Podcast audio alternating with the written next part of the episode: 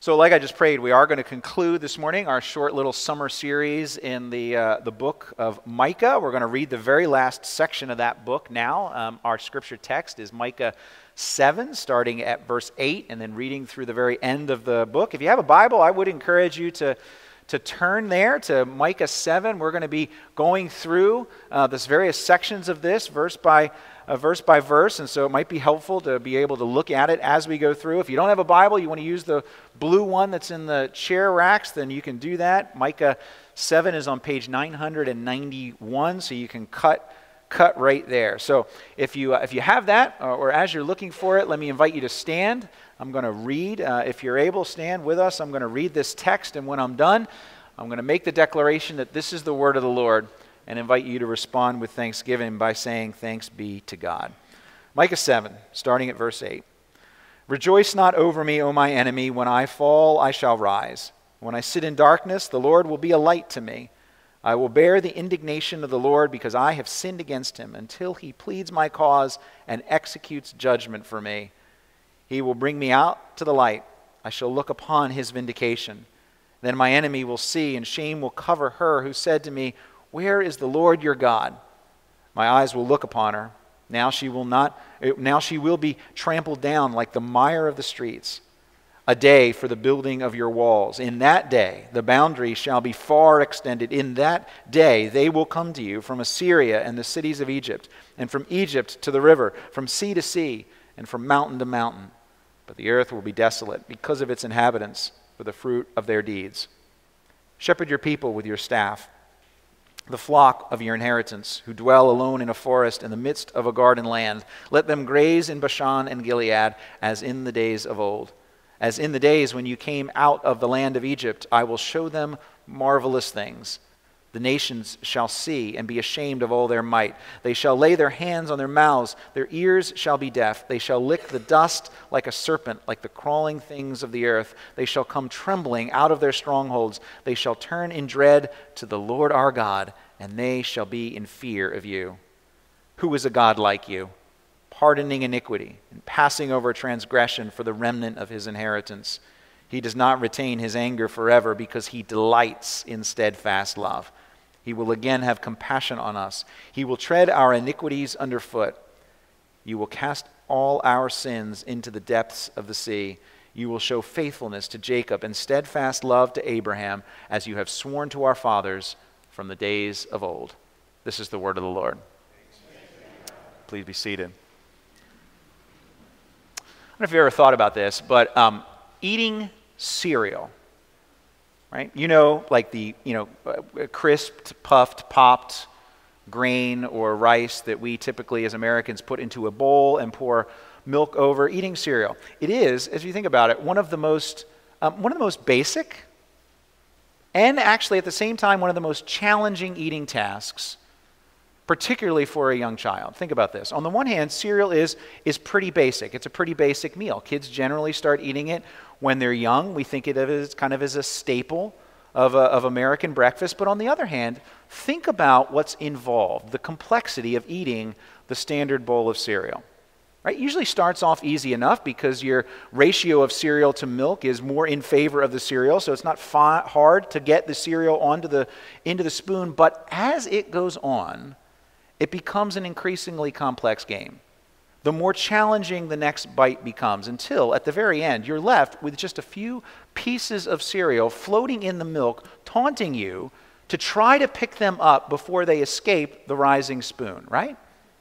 It's got mess written all over it, particularly for a young child. And inevitably, that is what happens. Now, I remember years ago at the breakfast table, one of our children, eating Rice Krispies, I believe, announced, Daddy, I make a mess. That's what happens with Rice Krispies sometimes, right? Right? That's what happens. But it was followed immediately. Daddy, I make a mess was followed immediately and without hesitation by a very confident question that they assumed would be answered in the yes Daddy, can you clean it up for me? Now, that's cereal, but in a very similar way, living in this world that we live in here is incredibly basic on the one hand, right? It's common to all of us. We all live in the same world. We essentially have all of the, the same tasks. We need food, we need shelter, we need meaningful relationships, right? And yet, it is this life that we live in simultaneously incredibly complex. Sometimes even the most basic of tasks, like getting cereal onto a spoon. Increase, e- increase from easy to incredibly difficult as you go along, and then they become almost taunting to complete them well. Work, marriage, parenting, school, life. So the cry of the child, Daddy, I make a mess, is not a far fetched statement for many of us, if we're honest, as we think about the simultaneously simple and incredibly complex thing that is this life we live in. The real question becomes is whether we're able to ask with the same confidence as a child sitting at the table, can we ask with the same confidence, Daddy, can you clean it up for me? Now, it's not to deny responsibility for the mess, but we need to admit that we first have no idea how we can possibly fix what we've broken.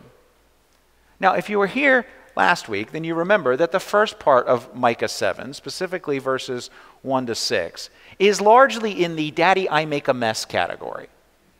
And it's only in verse 7 where we see a, a hinge, the flash of an expectation, a confident expectation, that daddy will indeed hear the cry of his children and clean it up. Look at verse 7 again. This was last week's text, but there, here's where the hinge is. This is where the hope comes in. Daddy, I made a mess, but, verse 7, as for me, I will look to the Lord, I will wait for the God of my salvation. My God, my daddy, will hear me. Now, we could have ended there, right? The confidence. But it doesn't end there. Micah doesn't end there. And it's of great benefit to us that he doesn't end there. Not because verse 7 isn't true, but because the elaboration that Micah provides in verses 8 to 20 makes what verse 7 ha- says, the confidence and the hope of verse 7, it makes that hope concrete. It gives it a level of, of confidence that we can believe it. Now, poetically, if you look at verses 8 to 20, it's essentially one song of victory a song of victory. If, if verses 1 to 6 is a song of lament, then verses 8 to 20 is a song of victory. And there's four sections that everyone kind of notes as you, as you read through it. Four sections that transition the song of lament, verses 1 to 6, through the hinge of verse 7 into the song of victory in four sections from verses 8 to to, to 20, right? So that's what I want to do. I want to look at those four sections of this song, and they kind of go right in a row. Verses 8 to 10, Jerusalem's light. Verses 11 to 13, Jerusalem's future. Verses 14 to 17, God's shepherd. And verses 18 to 20, God's covenant. Now we'll see the progression as we as we go through, and the points are in your bulletin if you want to follow along. But let's start with the first section of this song, Jerusalem's light, verses 8 to, to 10. Now what we see here is the humiliated city of Jerusalem. It's a personification of the city of Jerusalem. The city is talking almost here, having an imaginary dialogue with her enemy. And she, the city of Jerusalem, tells her enemy not to gloat over his victory. Enemy, you may have victory now, but don't gloat over it because, because my, my humiliation, Jerusalem speaking, my humiliation is temporary. The city here is trusting that God will deliver her. Look at verse 8. Rejoice not over me, O my enemy. When I fall, I shall rise. When I sit in darkness, the Lord will be a light to me. You see? Jerusalem's current state is a fallen one, the image of a city trapped in a, uh, in a siege of some kind, or perhaps more appropriately, right, because it uses the language of darkness, like a prisoner sitting in a dungeon in, in darkness. Yet, even in the midst of the prison, there's hope of freedom, right? Jerusalem has confidence that God's going to bring comfort even in the midst of the, of the pain. Now, I want you to note something here. Rescue for Jerusalem will come later, it's going to happen, but at least for now, the light that we're talking about, the light that the city is boasting about, that it has of, the, of, the, uh, uh, of, of God in the midst of this darkness, it's not a light that comes after the darkness, it is actually a light that is shining in the midst of the darkness where the city is right now. And it, and it poses a question for us Does the light of God shine in the midst of your darkness? Even when the darkness is your own fault. Remember, that's, what, that's the case for Jerusalem. It's possible. That's what Lady Jerusalem is saying. It can shine in the midst of the darkness. In fact, the light often begins to shine at the moment when you recognize that the darkness is your fault. Look at verse 9. I will bear the indignation of the Lord because I have sinned against him. Until he pleads my cause and executes judgment for me, he will bring me out to the light. I shall look upon his vindication. Now, see the recognition of sin. Now, that doesn't mean that every situation that you find yourself in is directly correlated to something that you've done. You can be the victim of, the, of injustice, you can be the victim of the wrong and the sin of someone else. But at the root of it, humanity as a whole sits in darkness because of our rebellion against God. And Lady Jerusalem recognizes that its current condition is not because of random chance, and it's not because of God's powerlessness, it's because of its own guilt. The city knows that its fate, God's discipline, is just, it's appropriate. Back in Micah 6, we looked at this a couple weeks ago. Micah summons all the parties together for a trial concerning the guilt of Jerusalem. And God is the prosecutor. He's the, the party that makes a case against his people, lodging a charge, it says. But the light that they're talking about here, that the city is now experiencing in verse 8, is based on the hope that the Lord is not just the prosecutor, that the Lord is also the defense advocate who pleads the case. Now, ultimately, that light that began just as a gleam visible only to Jerusalem is going to be visible to, to everyone, and the tables will be turned completely on Jerusalem's enemies. That's what verse 10 is about. The situation will ultimately be reversed, and the enemy experiencing the victory at the moment will now experience or will then experience the shame that Jerusalem currently experiences. Okay, that's, that's point number one. That's where this song of victory starts. Light in the midst of darkness. I see it. Now, second section, Jerusalem's future, right? The light shines on something that now the people can see, something in the future, a hope that can be, can be seen, right? Here, as the song moves forward, Micah responds to Lady Jerusalem by prophesying about the future of the city. Right? And he says that God's people from throughout the earth will find safety within her walls, within the walls of Jerusalem, right? That God's enemies are going to be then left outside. Right? Let's look at it again. Start at verse 11. A day for the building of your walls. In that day, the boundary shall be far extended. In that day, they will come to you from Assyria and the cities of Egypt, from Egypt to the river, from sea to sea, from mountain to mountain. But the earth will be desolate because of its inhabitants for the fruit of their deeds. Okay, so what's happening here? See, so Micah's elaborating on the first section. It's just what we are saying, right? There's going to be a day this light is now shining on a future day when stuff will happen. So, two questions When's the day, and what's the stuff? Right? When's the day going to come, and what's the stuff that's going to happen? Well, first, when's the day? And I think there's good reason, given, given what Micah says is going to happen, and given the way that a lot of prophecy in the Old Testament works, there's, there's, there's good reason to see it as referring probably to a couple of things all at the same time.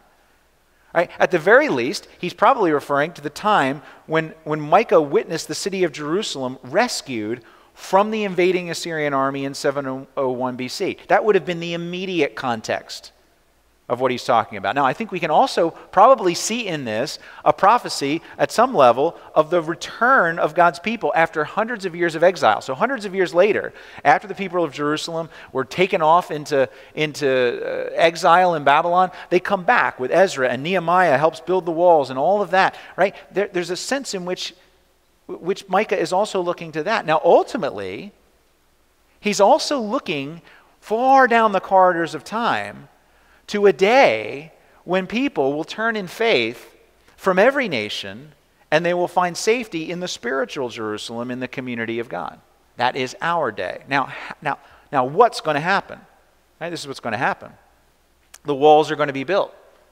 In other words, there's going to be a, there's going to be a place of security that is erected for the, for the people of God. Now, interestingly, the word for walls here, it's not typically the word for walls that's used when talking about the city walls of a, of a big city, of a fortress. It's the word for walls that's, that's referring usually to like a stone enclosure of like a vineyard around a vineyard, or perhaps more appropriate to the imagery that Micah is using here, the walls that would be built around a sheep pen then it says the boundaries are going to be extended. So think about this. There's going to be an expansion of influence. This, this sheep pen is going to grow. The zone of protection and refuge is going to grow and grow. It's going to be extended. And as it expands, the people will come.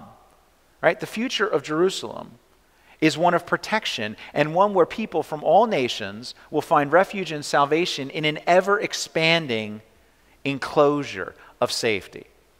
And look at the people who are coming. Verse 12 from Assyria and Egypt. This is very interesting. Egypt right, who was the enemy of God's people in the historical triumphant moment in redemptive history when God brought them out of slavery. Assyria, who would have been the enemy of Israel right now at this moment. The people are coming from Assyria and from Egypt and from sea to sea and from mountain to mountain, right? This image of expanding geography, all inclusive.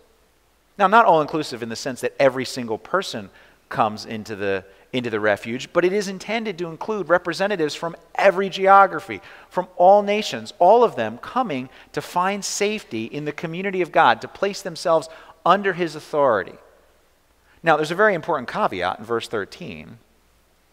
But the earth will be desolate because of its inhabitants for the fruit of their deeds.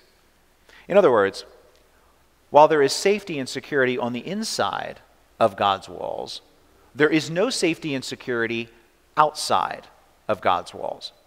Right? After God's people are removed from the world, all that's going to be left is desolation and, des- and desperation. Now, this is very unpopular. Right? Because what Micah is saying is that some will come under God's authority, they will find security, they will find safety, but others will reject God's authority, remain on the outside, and face the judgment that they deserve. Now, the objection goes like this that seems a little bit harsh, doesn't it? That's what you might hear some people say. Right? Should someone really face God's judgment because they just refuse to come inside, figuratively speaking? Because they refuse to come inside the sheep pen. They don't want to come inside the sheep pen. Does that really make them like deserving of God's judgment and desolation? Well, see, here in verse 13, the desolation that comes results from the it results from the deeds of the people. In other words, the judgment is not primarily because, just because they refuse to come in, it's because of their evil deeds. And we tend not to think of it like that. But Micah's point all along is that the judgment that results, however that judgment happens, is a judgment that is because of guilt. Right? Because rebellion against God is a capital offense. The judgment is deserved. That's true for everyone. The only difference between those who are inside the walls and find safety and security is that somehow, we haven't gotten to it yet, but somehow God mercifully protects them, brings them inside from the consequences of the guilt that they deserve just as much as those who are on the outside. Now, has that sunk into you? Right, do you recognize the danger of being outside the walls? The danger of staying outside of God's protection? I mean, maybe you think you do. Maybe you, do, you think you grasp it. I think all of us at some level may say, I get that.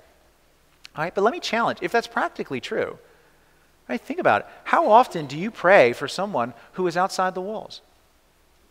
How often do you tell someone who is outside the walls about the safety and the security that is found inside the walls? An old Baptist seminary professor who taught more than a century ago wrote that if, if we could have only a five minute glimpse into hell, our evangelism would be changed for a lifetime. If, we, if we had just a five minute glimpse at the desolation that is discussed in verse 13, our willingness, our desire to tell people about what's inside the walls would be changed for a lifetime. Now, let me challenge a different group of people, right? Because you might look at this and you might be thinking, totally on the other end, right? There's no way I'm worthy to come inside the walls.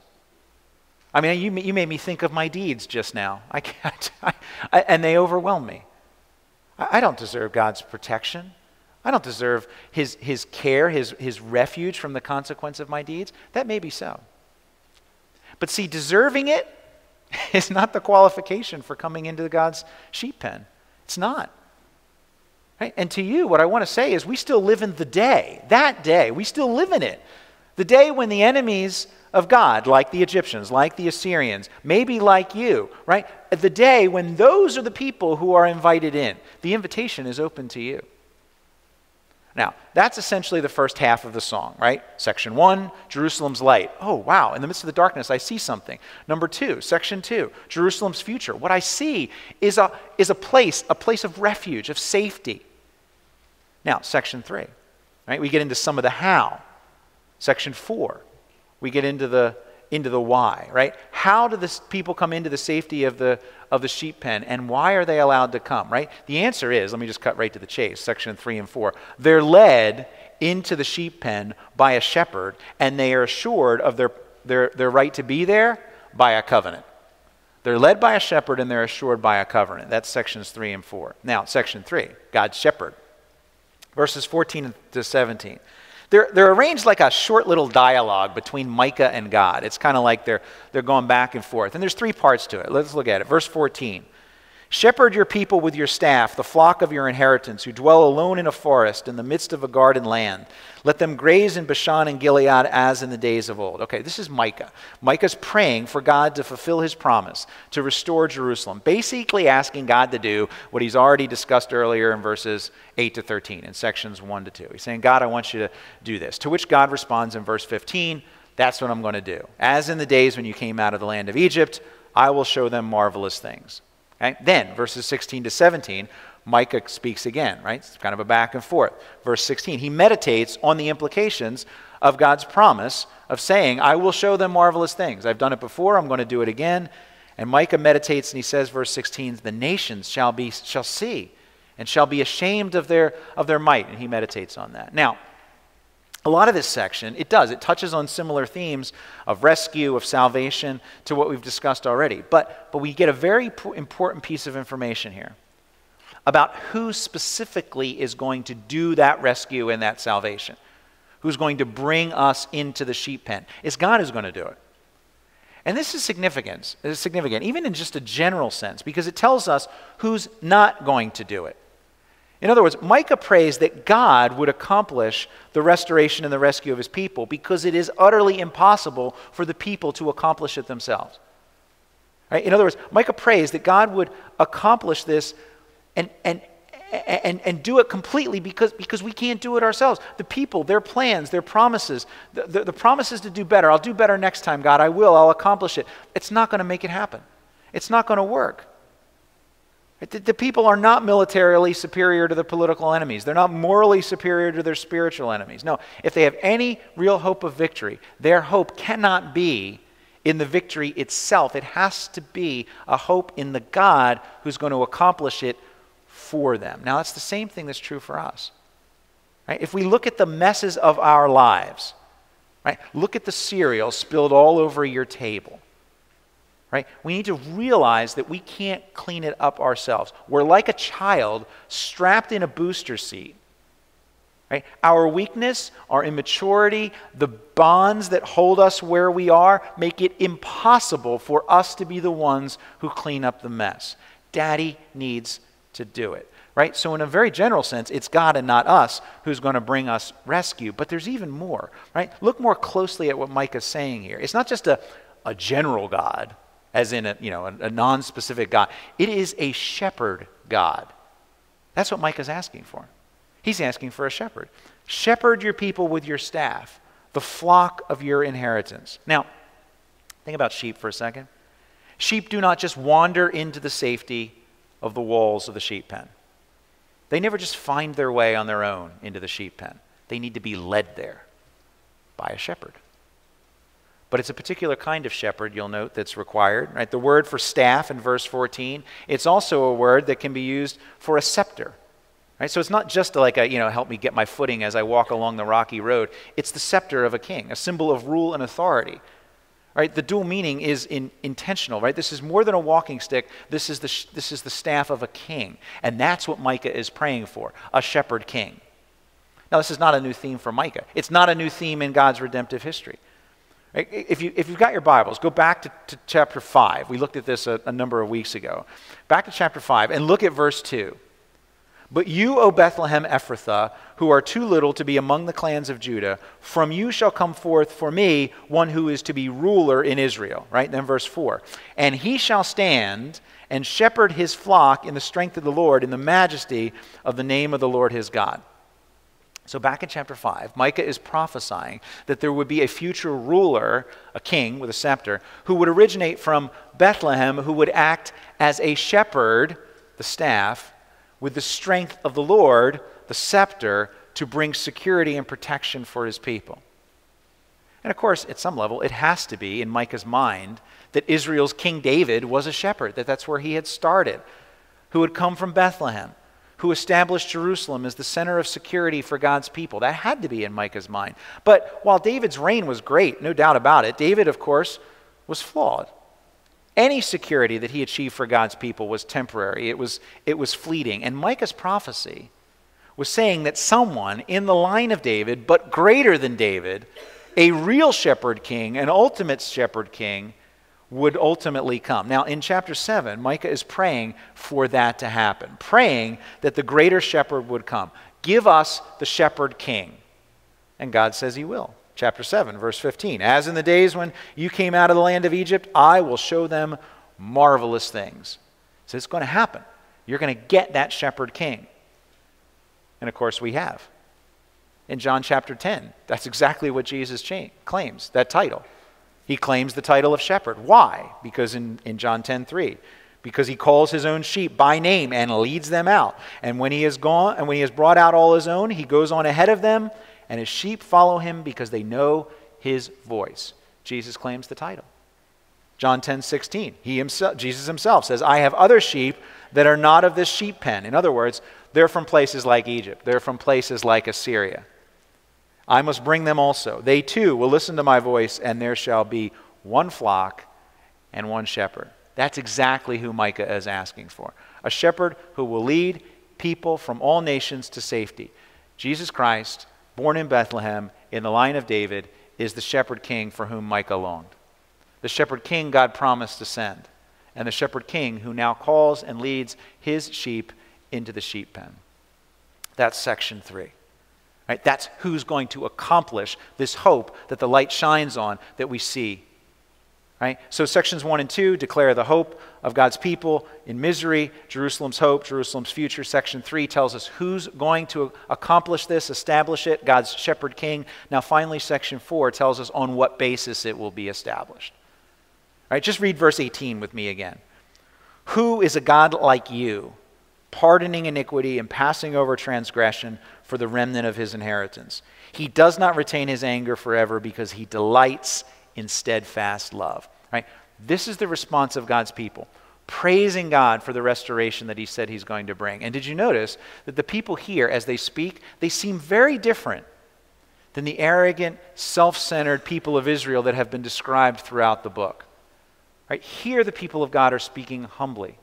They're recognizing God's authority. They're overwhelmed with God's mercy because they've been confronted with their own sin and they're amazed at the forgiveness and the mercy of this God who will lead them into the safety of his presence. And that's true. That's true for us. It's true. It's true that when we've been shown mercy, amazement is the only possible response. But there is still one piece that's missing of the puzzle. Why? In other words, on what basis would God do this for people who are undeserving? And I, don't, I, don't, I want you to see that this isn't some just theological or academic point because your initial reaction might be does it really matter? If we get to come inside to safety, if God's going to rescue us despite what we've done, does it really matter? Why? Right? Uh, if, if that's what I get, who cares why? It, just be happy about it. Right? But I want you to see that if you do not have a ground for that hope, right, for that promise. If you don't really understand why we have those things, then you're not going to be able to really fully enjoy them, and you're not going to really be secure that you, that you have them certainly. Right? You need a basis for your hope. And there's two levels to the basis for the hope that we have, right? The first we see at the beginning of verse 18. The people say, Who is a God like you? In other words, God has no equal. Right? There's no one else worthy of this of this praise. And there's lots of reasons why God is greater than all the other pretender gods, but what's specifically cited here about why God is greater than everyone else, and who is a God like you, what's specifically cited is his willingness to pardon sin, to forgive transgressions. Okay, but again, how? On what basis? I want you to see the, the verb that's translated pardoning in verse 18, right? That verb is is a form of a word that means to lift or to carry. Uh, st- st- stay with me here because this is, this is significant. In the book of Leviticus, uh, the, the law of Moses that explains the ceremonial sacrificial system. In the book of Leviticus, God describes and, and, and, and lays out in detail the intricate processes for, for ceremony and for sacrifice. And the whole main point is for the people of Israel to see the seriousness of their sin and to see in, in an imaged way, in pictures, in visual metaphors, how sin is forgiven. And so there are sacrifices that occur on a daily basis for all different kinds of reasons and occasions. But once a year, there's a day that's set aside called the Day of Atonement, when certain things were done to atone for the sins of the people. And on the Day of Atonement, there's a sacred ritual that's described. It's in Leviticus 16. And what would happen is that Aaron, who was the first of the high priests, would confess the sins of the people over the head of a live goat. He would lay his hands on the goat, it says, and, and confess, this is Leviticus 16, confess over it all the wickedness and rebellion of the Israelites, all their sins, and put them, that is the sins, on the goat's head. And then it says, He shall send the goat away into the desert in the care of a man appointed for the task. The goat would carry on itself all their sins. That word carry is the word that's translated in Micah here as pardon. Now, the translation in Micah is not wrong. That is what God is doing. He is pardoning his people. But the point is to see that, word, the nuance of that word, is more than just pardon, as in, ah, just forget about it, just wipe it away. That's not, what, that's not the weight of what that word pardon means. Because God doesn't just, doesn't just, ah, forget about it, ah, whatever. It's okay. Don't worry about it. That's not what pardon means. It means that he is carrying away your sin. He bears the burden of it. He carries it away. In other words, the shepherd king of Micah 7 is also the scapegoat of Leviticus 16. You see the significance? Dale Ralph Davis, Old Testament scholar, said this is much this is about much more than Hebrew grammar. It's not what it's about. This is about grace. Our sins are pardoned because God himself chose, like the goat in Leviticus 16, to have the sins of the people laid on his head so that he can carry them away on our behalf so that we can come into the sheep pen. He would bear the consequences in our place. Do you see the wonder in that? Do you see how it would lead you to proclaim if you really understood like understood that? Who is a God like you? That's the first level for the basis of the hope of God's rescue and restoration. Now, there's still one further why. Why would God choose to do this? Right? Why does he do this? Why does he carry our sins away? Right? We get to come in because he's carried our sins away, but why? Well, verse 18 tells us because God delights in steadfast love. Now, here's that word again. We've seen it a number of times through the book of Micah. It keeps popping up all over the place. This Hebrew word hesed, that's translated steadfast love. It's more than just the casual casting aside of sin, it's a commitment to a promise. Right? That's what's appealed to in verse 20. The pledge made on oath in days long ago, a promise made to Abraham and Isaac and Jacob. God's cause for forgiveness is his delight to show mercy, his steadfast love. Now, that might sound a little bit circular to you for a second. Think about this. His steadfast love is based on nothing but his delight and his love for us. In other words, God loves us simply because it is his pleasure, it is his delight to love us, and that settles it. There is no further why. I use this illustration at weddings. some of you have probably heard it, but I love it. This is a great illustration. Think through a conversation with me. Right? A wife says to her husband one day, right, ask the question, Why do you love me? And the husband answers with all the seemingly right answers. Well, because, because you're beautiful, because of the, of the way you make me laugh, because you're so smart, because I love talking with you and going on long walks and on and on. He goes, and those are all good things to say. But if that's all he says, if that's as deep as he goes, if that's the basis for his love, then it might make her feel good in that instance. But at those moments of doubt, she's going to wonder, she's going to come back and she's going to think to herself, well, well, wait a minute, what if I get older and I'm not so beautiful? What if I struggle with seasons of depression and I don't smile? What if I get sick and I'm not fun to be with anymore? I can't go on those walks anymore. What happens if there comes a point where you need to take care of me like a little child when I make a mess of my Rice Krispies? What happens then? Will you still love me then? And that's when the only satisfying answer of the husband is this Honey, I love you, and I will always love you because I have chosen and I delight to love you. Circular argument, right? Wait, what? Right? Yes, that's what steadfast covenant love is. It is not a love that is dependent on some external condition. It is a love that is based completely and totally on itself. God promises in Micah 7 to show us mercy and have compassion on us, to tread our sins under his feet, not because of any external condition, not because of anything from the outside. We don't have to use that as the basis of our hope. The basis of our hope is that God has chosen to show us mercy, to have compassion on us, to tread his sins under his feet, not because we're worthy, but because he delights to show us mercy. He loves us because he loves us. There is no external condition, and there is no greater security for our salvation, for our hope of being inside the sheep pen, safe and secure for eternity. There is no greater basis for our hope than that. Let's pray. Our Father, we thank you for the goodness and the mercy that you have shown to us in the Shepherd King Jesus Christ. We pray, Lord, that we would truly rejoice in wonder and in awe at the greatness of the God that you are. Help us to see that, to understand it, and to proclaim it to others so that they might see it too. Help us to be so overwhelmed by the safety, the undeserved safety that is ours in your protection, that we desire to proclaim it to all who do not know that safety. Help us to do this, Lord, we pray, in Jesus' name. Amen.